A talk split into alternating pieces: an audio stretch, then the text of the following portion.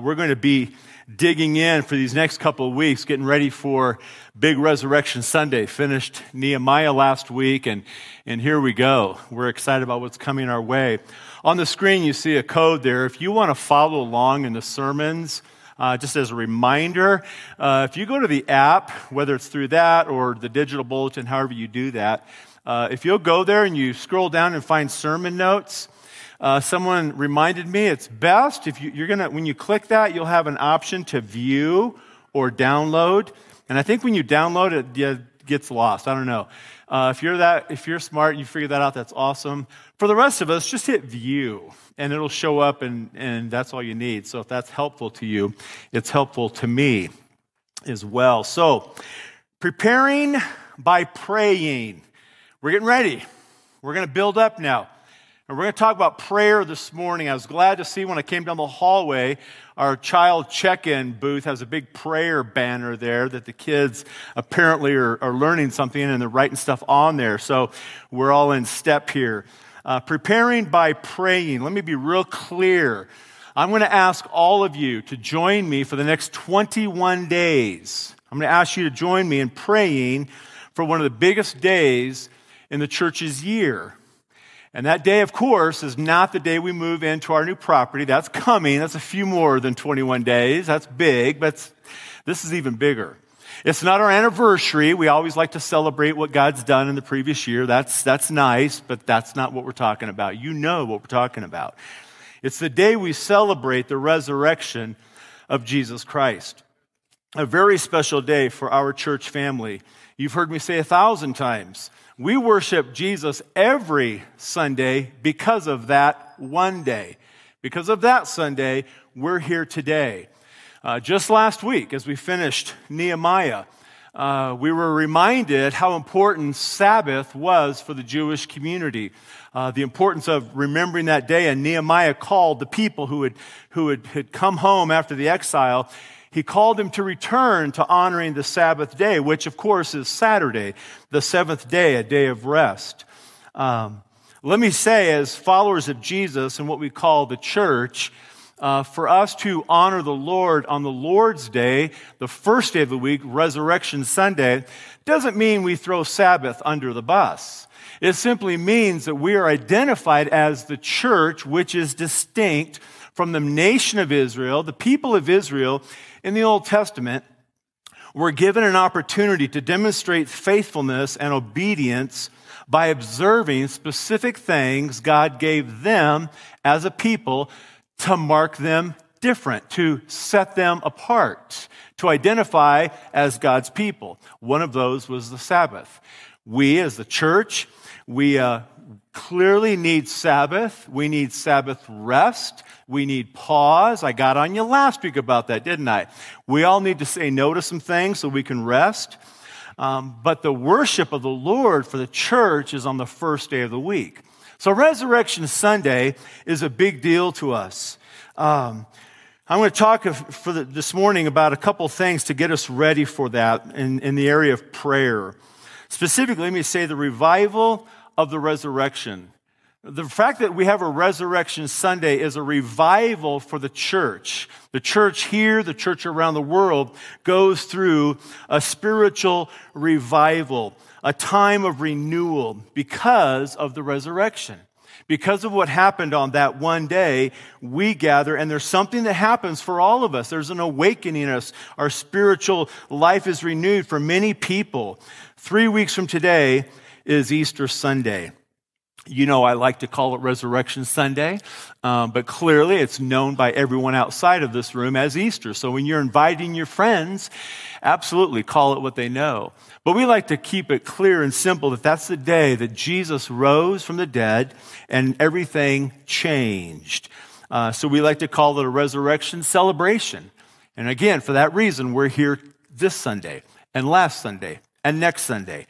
So we praise God for the power of the resurrection, what it has done for us. The revival is the fact that now we all have a focus. There's an alignment. There's a coming back to terms. It serves as an annual revival for Christians, and it can serve as a point of revival for us. And when I say revival, I mean an awakening, a stirring, a reminder, a coming back and saying, man, this is so important to me, my faith in Christ and who he is and what he's done for us. So we, along with other churches, brothers and sisters, gospel-centered churches throughout our community, we celebrate that, and we without apology, want to make a big deal of it. You heard Gabe mention Flag Bible Church will be hosting a special prayer night on the Sunday before Easter. I and a couple of other pastors will be a part of that and help lead that. And yes, as a church, we get to join with like-minded churches in celebrating and preparing for this very special day. So I hope you will join us for that. This special day is for Christians, people like me and you, people that know Christ, people we would say are kind of in the faith. They've had a conversion. They know Christ as Savior. That is a special day for us because we rejoice on what we have. We rejoice in our new identity, that what we have is new life because of that one day. But it's also a special day for what we call the occasional attender, right? We all say that with a grin because we know there are many people that identify as followers of Christ that may only show up to church a couple times a year. But you know what? I'm good with that. I'm glad if they're going to show up a couple times a year, they'll come here. Amen? Big time amen on that. So we serve no one by being judgmental and looking down at people that say, hey, I haven't seen you since last Easter. Don't ever say those words. You don't need to. You're not proving a point. Be gracious. Be welcoming. Have a sense of anticipation. So it's a great day for the church. It's a great day for the occasional attender. But it's also, especially for me, I see it as a special day for the one who has been welcomed in, for the one who's been invited in. The guest, the friend, the neighbor, the family member, the coworker, this onlooker, or one who just feels that sense of, I want to go, I want to be someplace where I think it's right. I know there's something tugging at me to go. Better said, this special Sunday is for the one whom God is calling to himself to believe in him for eternal life. Every Sunday, clearly the doors are open. But let's not mistake, there's something about that special Sunday. So for that reason, I am asking you to join me for the next 21 days, each and every one of you, to set aside time, to have reminders, to pray for that day, for this occasion. Not just the one-day event, but that it would be a special day, continue to be a special day each and every week for the church, the occasional attender, and for that one who I sometimes refer to as the not yet. The person who isn't in this room yet.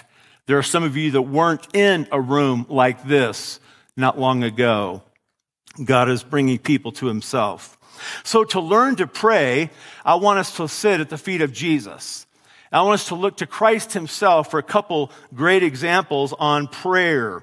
You know the Lord's Prayer, right? Everyone, we understand that term. If you've been in church world sometime, the Lord's Prayer is often the one referred to in Matthew chapter 6 and again in Luke, when Jesus is giving the Sermon on the Mount, and he specifically is giving them a prayer as a model on how to pray. I think you all are familiar with this in Matthew 6, chapter 6, verse 9. This prayer is not one that's intended only to be recited. This isn't just something you memorize and say when you're in a pickle or when you're in a bind or when you feel like, man, I'm in trouble, or you're sensing, I want to impress God right now, so I'll recite the Lord's Prayer. Nothing wrong with reciting the Lord's Prayer, but it's given to us as a model. He says, in this manner, in this way, here's a format, you could use that word, and how to pray. So when you look at the Lord's Prayer, and we're not going to spend much time here, but I want to hit it because of the context we're dealing with. Jesus is saying, here's how you can pray. And he gives us the example. In this manner, verse 9, therefore pray, our Father in heaven, hallowed be your name. As you're reading along with me and you hear these familiar words, let me say this statement. The Lord's Prayer, often I think referred to as the Disciples' Prayer, because Jesus is teaching the disciples how to talk to the Father because they don't know that yet. So the Disciples' Prayer here is one in which we are to recite or to say in our own words. That would be key. So it's not that we have to say, our Father who art in heaven. You might say, dear God, I know you're there. Father, I know you're in heaven. I'm so thankful you're there. God, I see you as holy. I see your name is hallowed. So it's a model in which we would then put into our words. Let's continue. In this manner, therefore, pray. Our Father in heaven, hallowed be your name. Your kingdom come. Your will be done on earth as it is in heaven. So you can see how you would pray that in your own language. God, the things of heaven, make it real here. God, as I live under your kingdom, help me to experience that even today, right where I am today. Your will be done. Lord, the things that you desire, help me to walk in that path. So you're saying it in your own words. Give us this day our daily bread. God, I acknowledge all comes from you. You're the one that's given me a home and a family and a job, and you take care of me. God, thank you for providing even what's in front of me. And forgive us our debts as we forgive our debtors, and do not lead us into temptation, but deliver us from the evil one. God, there's temptation all around me. Matter of fact, Lord, let's just be honest. I feel like there's more temptation in my view than maybe my parents would have had. It seems like the world's caving in. God, lead me not there and protect me from the evil one. Don't let me make a couple stupid decisions and find myself in the weeds wondering what happened. God, keep me pure with you. Because yours is the kingdom. It's all about you and the power and the glory forever. So that's a model prayer. Jesus says to his disciples and to the multitude, here's a way you talk to God, and he kind of lays it out for us. So commonly called the Lord's Prayer, I like the term the Disciples' Prayer because it's kind of teaching them a pattern to pray. So you can use that. You need to use that. It's great exercise in learning to pray. Because of the resurrection, we can pray what might better be called the Lord's Prayer, the prayer of Jesus. And for that, we're going to go to John 17, the reveal of the resurrection. So the revival of the resurrection is something's going to happen in a few weeks as Christians all around the world pause and realign themselves. And many of you in this room, this is a special day for us just because of what it is. Your walk with God is healthy. Your joy for the Lord is overflowing. But there's something about a day when we acknowledge, because of this one day, we can worship Christ every Sunday. But now we can also be praying, not just like he did in Matthew 6, but in John 17. The reveal of the resurrection is this. Because of the resurrection of Jesus Christ, the revelation of that, what's been revealed is you and I today in this moment have direct access to God. You don't have to pray through a priest. You don't need to come to me. You don't have to pray towards someone else. We get to go to God. And that's a revelation because of the resurrection that Jesus rose from the dead, the power of that moment. Now the people who would have faith in him, and we're going to see that in just a moment, have access to him. Everything's different now. Resurrection really did change everything. And so for that, we rejoice and praise him. So just like Jesus taught in Matthew, and now he's going to give us an example in 17, we are invited to step into this and say, God, I want to know you. I want to pray. I want you to hear my heart. So we're going to look at this actual prayer that John has recorded for us in chapter 17. It's commonly referred to as the high priestly prayer. This is a time when Jesus, on our behalf, that would be the priestly part, on our behalf goes to the Father, and he's praying for himself, he's praying for the apostles, and yes, he's praying for future believers, which is us.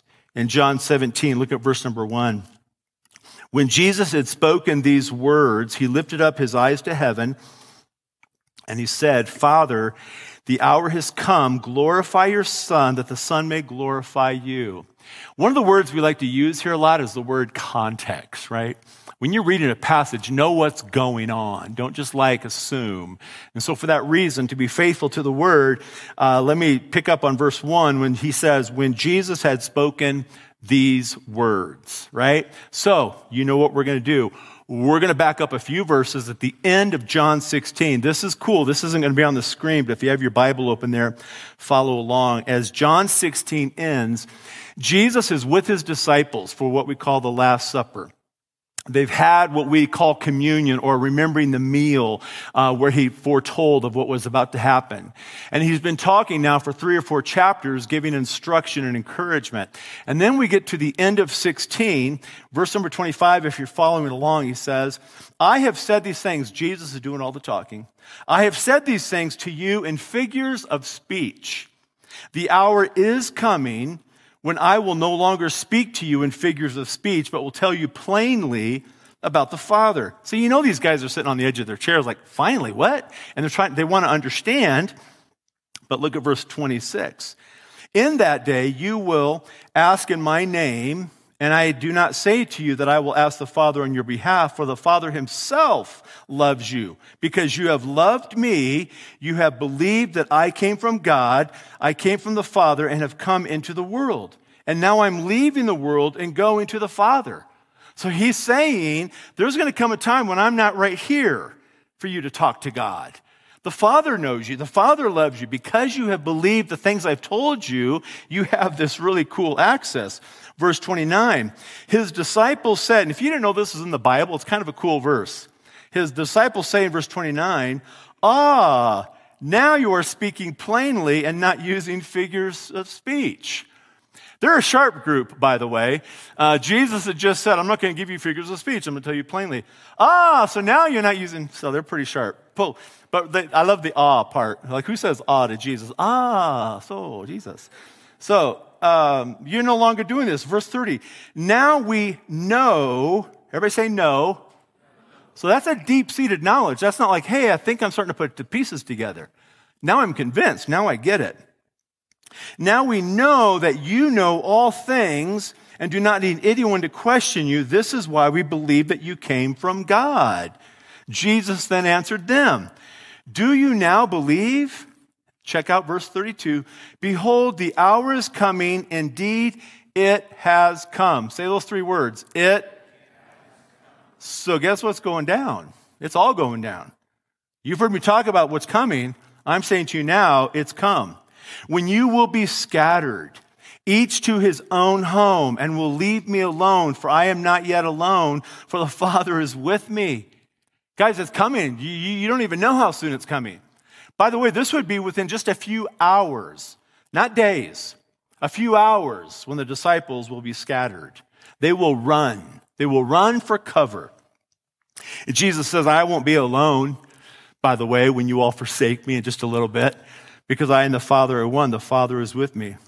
Verse 33, I have said these things to you that in me you may have peace.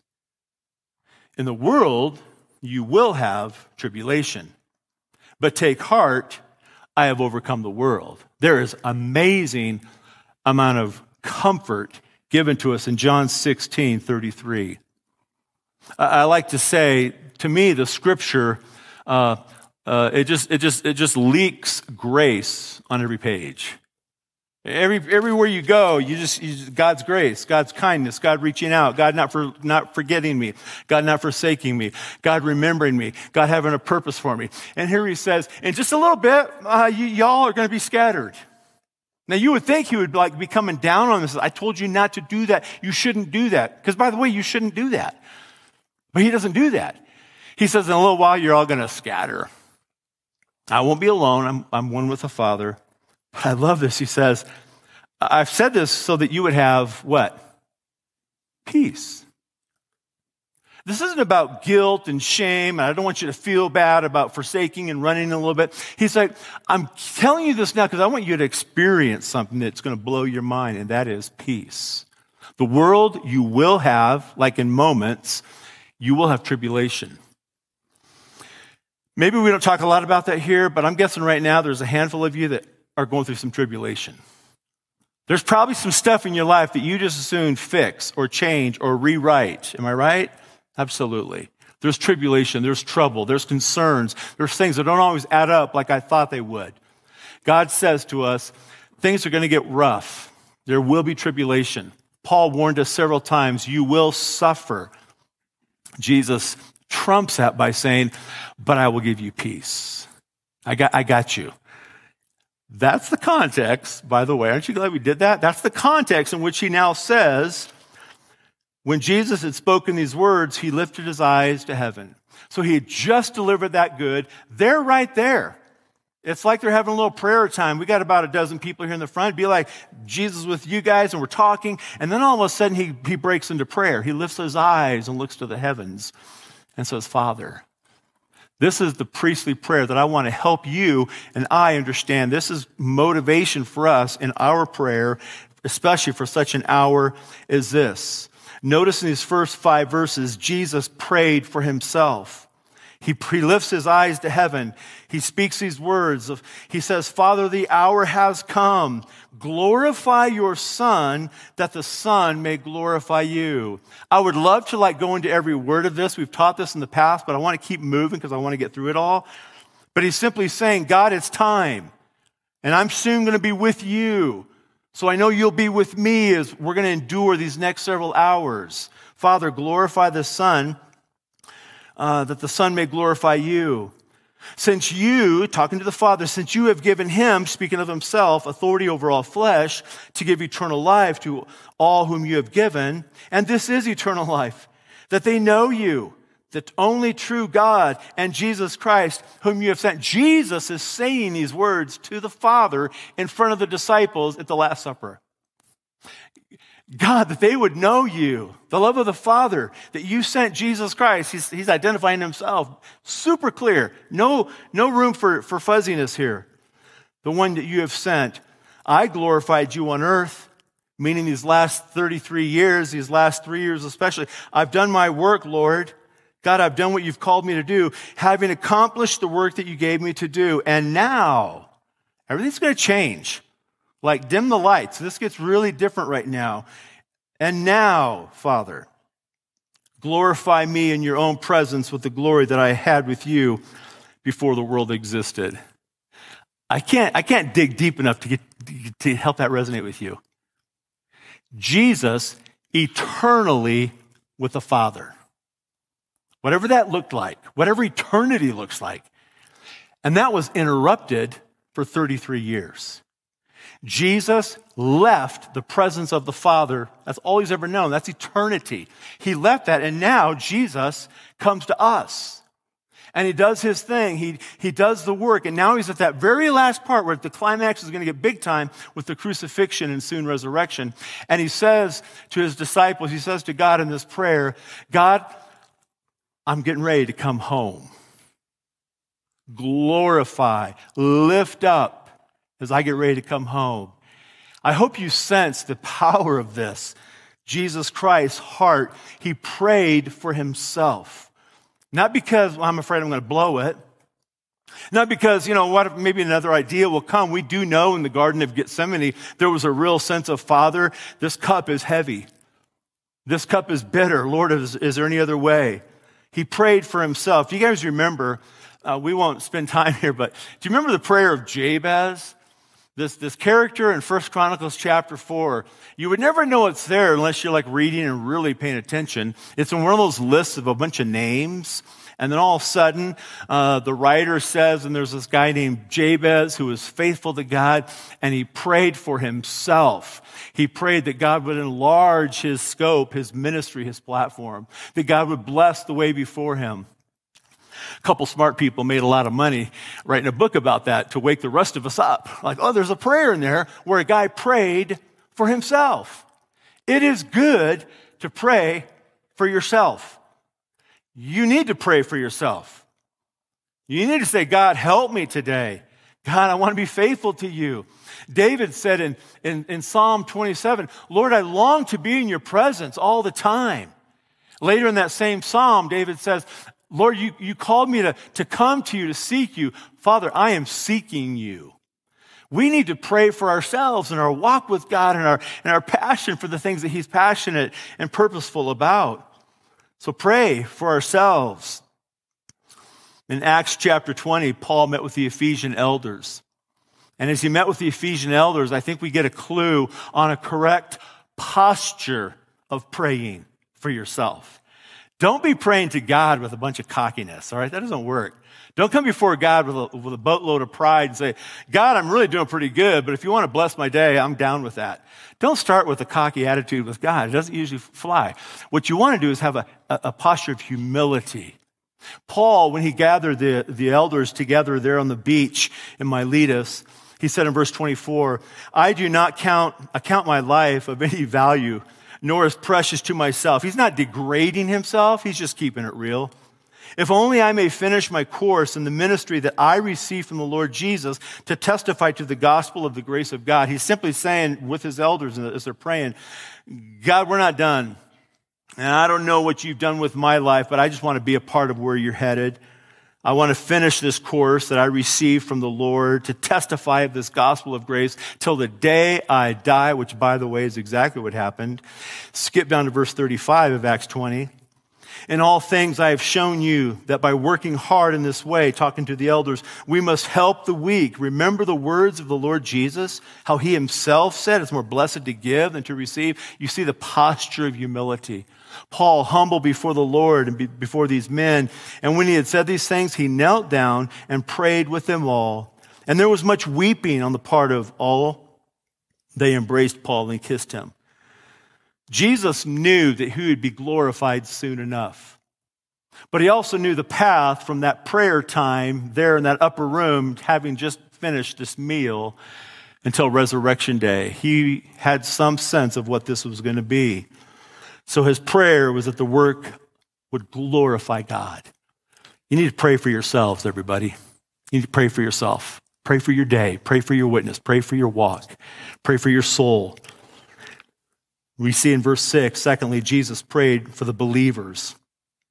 In the context here, he's praying for the apostles, that group that's in the room with him. He's like got them in mind as he prays from verse 6 on.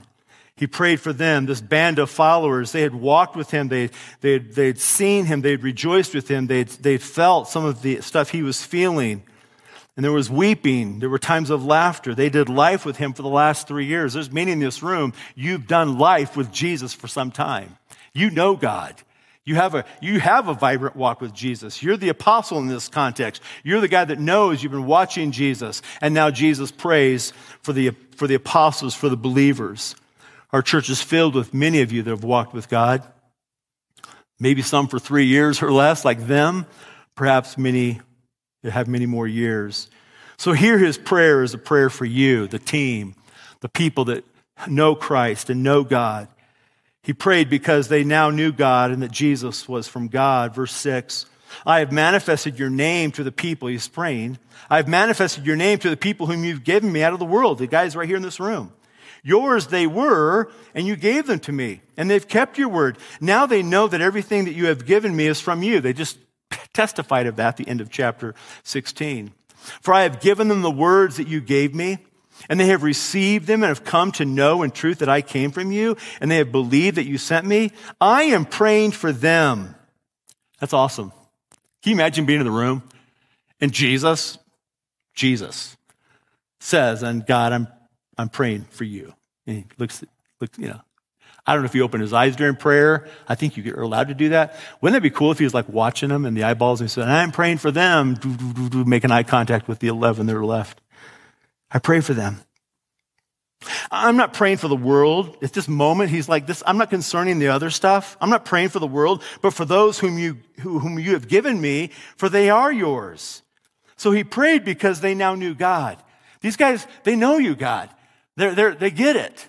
Their lives are being changed. So God, I'm praying for them. Notice he acknowledges that these were followers of God. In the Hebrew sense of Torah and faithfulness, and now they receive Jesus for being Jesus. So they were God. They were following God, but now Jesus has shown up and called them to follow him, and they've done it, and they've had some bumps along the way, but now they're testifying that they know who he is.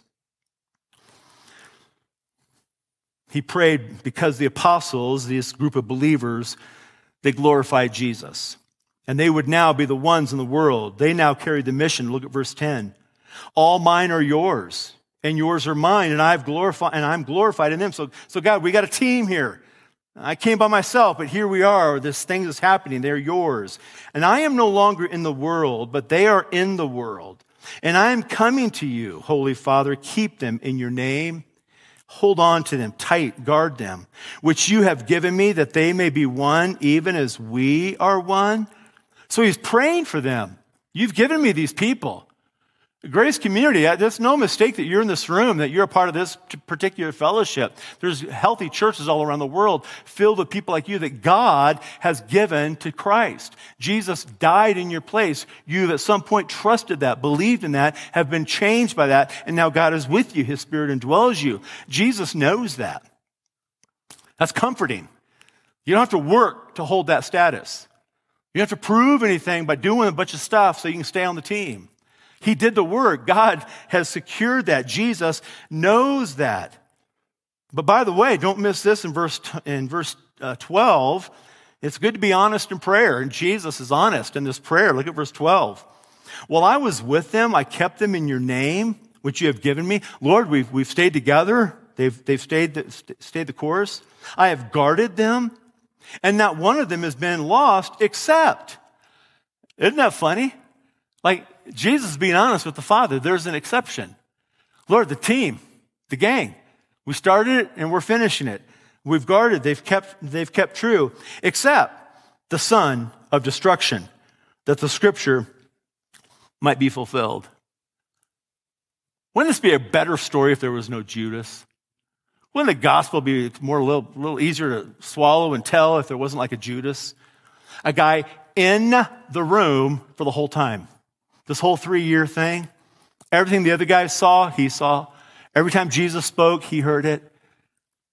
But to fulfill scripture, there was a son of destruction who denied, walked away, probably never having truly known Christ.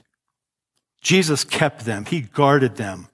I love this. Jesus prays for us. He knows you. He's keeping you. He's guarding you. I don't know if when we get to heaven, we're going to be able to see the tape of all the things that could have gone wrong, but God knows you. He's protected you. He's kept you right where you are. You're here. God loves you so much. I love this, verse 14. He prayed for them with a pastoral heart. Listen to the heart of Jesus. I have given them your word, and the world has hated them because they are not of the world, just as I'm not of the world. Let me say that again, verse 14. I have given them your word, and the world has hated them because they are not of the world, just as I'm not. I do not ask that you take them out of the world, but that you keep them from the evil one. You ever been hated by the world? You ever feel like you're swimming upstream because of the world, whatever that is? We're supposed to be different. Because Jesus was. Jesus didn't get along. He didn't play along to get along. He didn't just like blend in and say, well, the best witness I can have is just to pretend I'm like you guys. He was never in the world of it. He came to the world.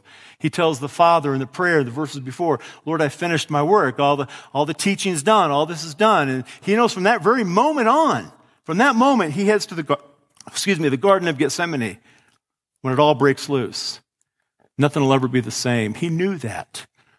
Lord, this team, my fellow believers, they're not of the world either. Matter of fact, the world hates them. I don't want to throw a bunch of guilt on a bunch of people, but if the world doesn't hate you, me, if the world doesn't hate me, Jesus prayed for them with a pastoral heart.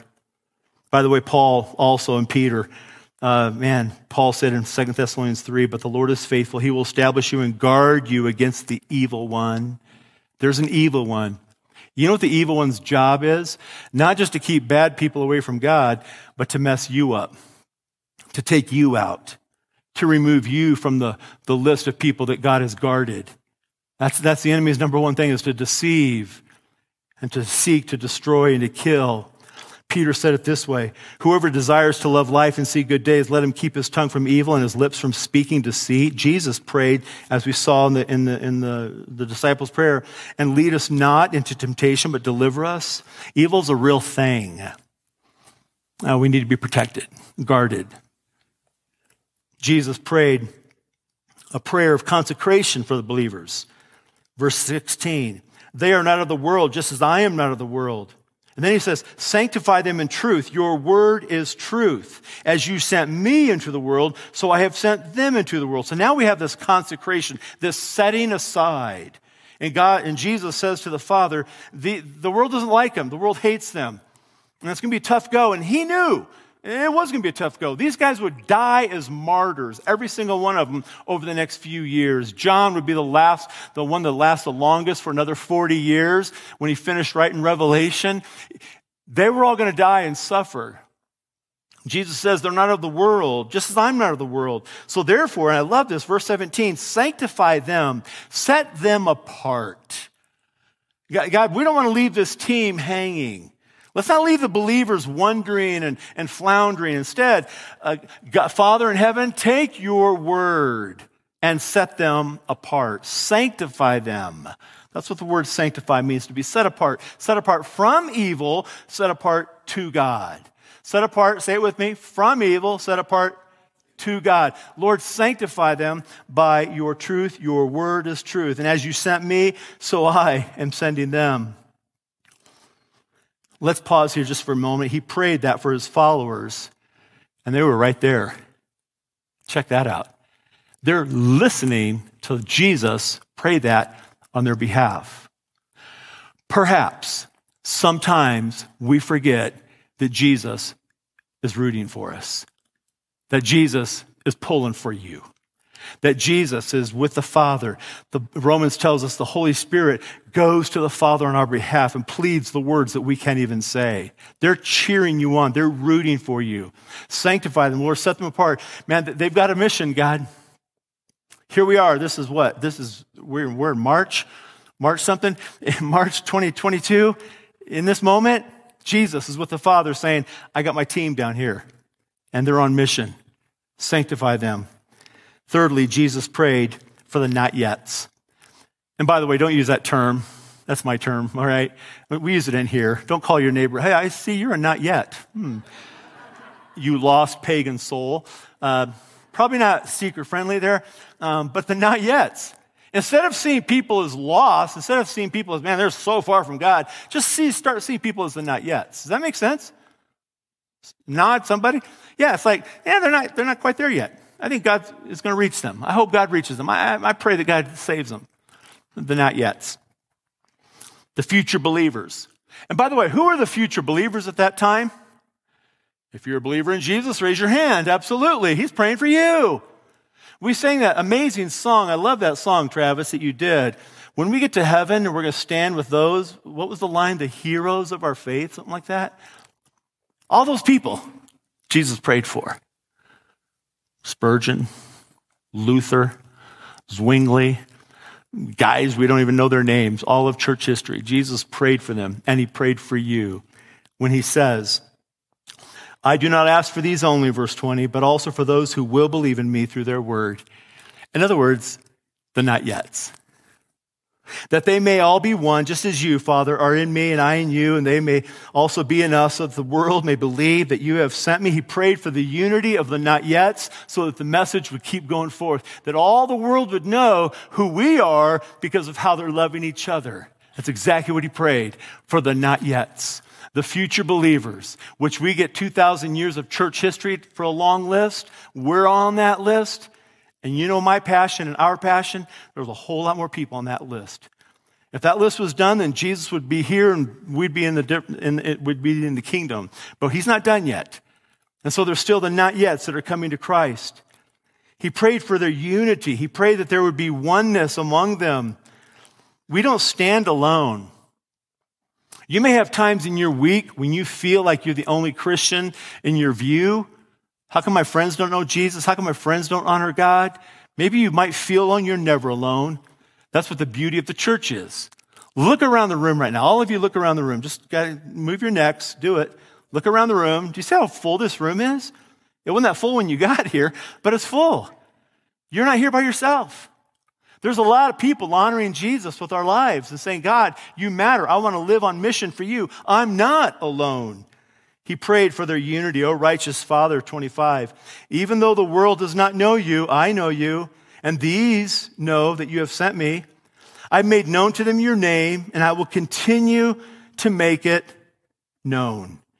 Say that with me. I will continue to make it known. It wasn't done. That the love with which you have loved may be in them and I in them. I will continue to make it known. Jesus is still doing that work. Aren't you glad? If when you came to faith in Christ, he was done, right? I guess I just go to heaven, right? I've said that before. Someone comes to faith in Jesus, and then they die and go to heaven. That'd be a hard way to evangelize. Come to Jesus, and you'll see him this afternoon. He doesn't do that. You come to Jesus, and then he leaves you here to love the people seated near you, to be kind to the person over the fence, to be a witness for the person in your office, to be someone who's positive in a really negative, hard world, not because you're all Mr. Optimistic, but because you live for the kingdom of God. So Jesus prayed for them yet to be saved, that they would have unity, that they would have purpose. Let me wrap it up with this. Will you join me in praying for the next 21 days for Easter Sunday? That's kind of like the simplest message I've ever preached. Let's do that. Not just, listen, churches get excited. We think, wow, let's fill the room and we're going to feel good about ourselves. Please don't think like that. This isn't about crowds. This is about those people that need that spiritual revival. You and I, as the church, pray for each other. Pray for yourself. Pray for your church. Pray for people in this room. Pray that God would do a great work in our lives as we are rekindled to the joy of what the resurrection means. And then pray for the lost and the hurting to find peace in God's grace. Why not? We do this every Sunday. And yet we have this one day where we remember that one day. So let's gather and say, God, we're asking you to bring people to know you.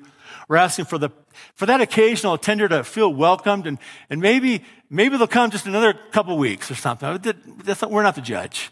God, do your work. Because of this passion of the mission that Jesus prayed for our behalf. He prayed for you. Now it's our turn to pray for others. Let me do that now for us. Father, we're grateful that you have changed us. We're thankful for the grace of God that's given us a new identity, a new purpose. Lord, I know anytime I speak in this room or any place, there's people watching online or perhaps with us right now that they're not yet your follower. They have yet to say, yes, Lord, I believe who you are and what you did for me.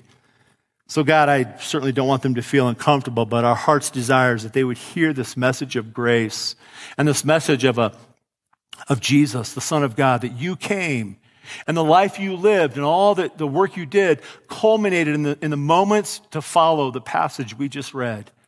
And to hear the heart of Jesus pray. He prayed for himself. He prayed for his own. And then he prayed for the lost. He prayed for people to find their way and to see the great thing that was about to take place as a turning point for their life.